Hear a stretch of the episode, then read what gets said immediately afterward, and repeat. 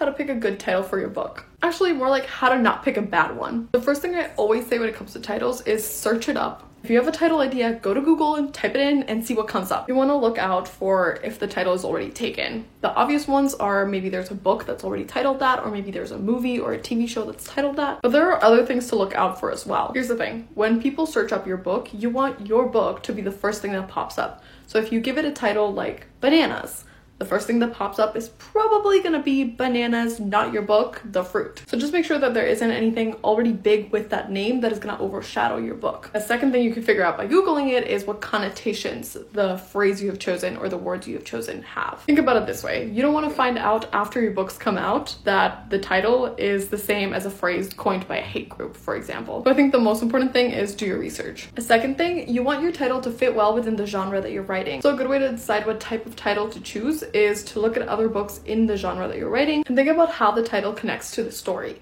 Is it like a thematic title, like Uprooted or Crave, or is it a more lyrical title, like If We Were Villains or Lies We Sing to the Sea? Other options are naming it after the main event that happens in your books, like The Selection or The Hunger Games. You could name it after an institution that is important in your book, like Ninth House or The Priory of the Orange Tree or The Night Circus. You can name it after your main character, after your main setting. The point is for you to find, for your book, to find its intended audience. So you want to with as much accuracy as possible, signal to them what sort of genre your book is going to be. In other words, if you're writing a cutesy, light-hearted summer romance, you don't want to call it One Dark Window, and if you're writing like a dark, atmospheric, dark academia book, you don't want to call it Beach Read. That's just some stuff to think about. Good luck. Short Cast Club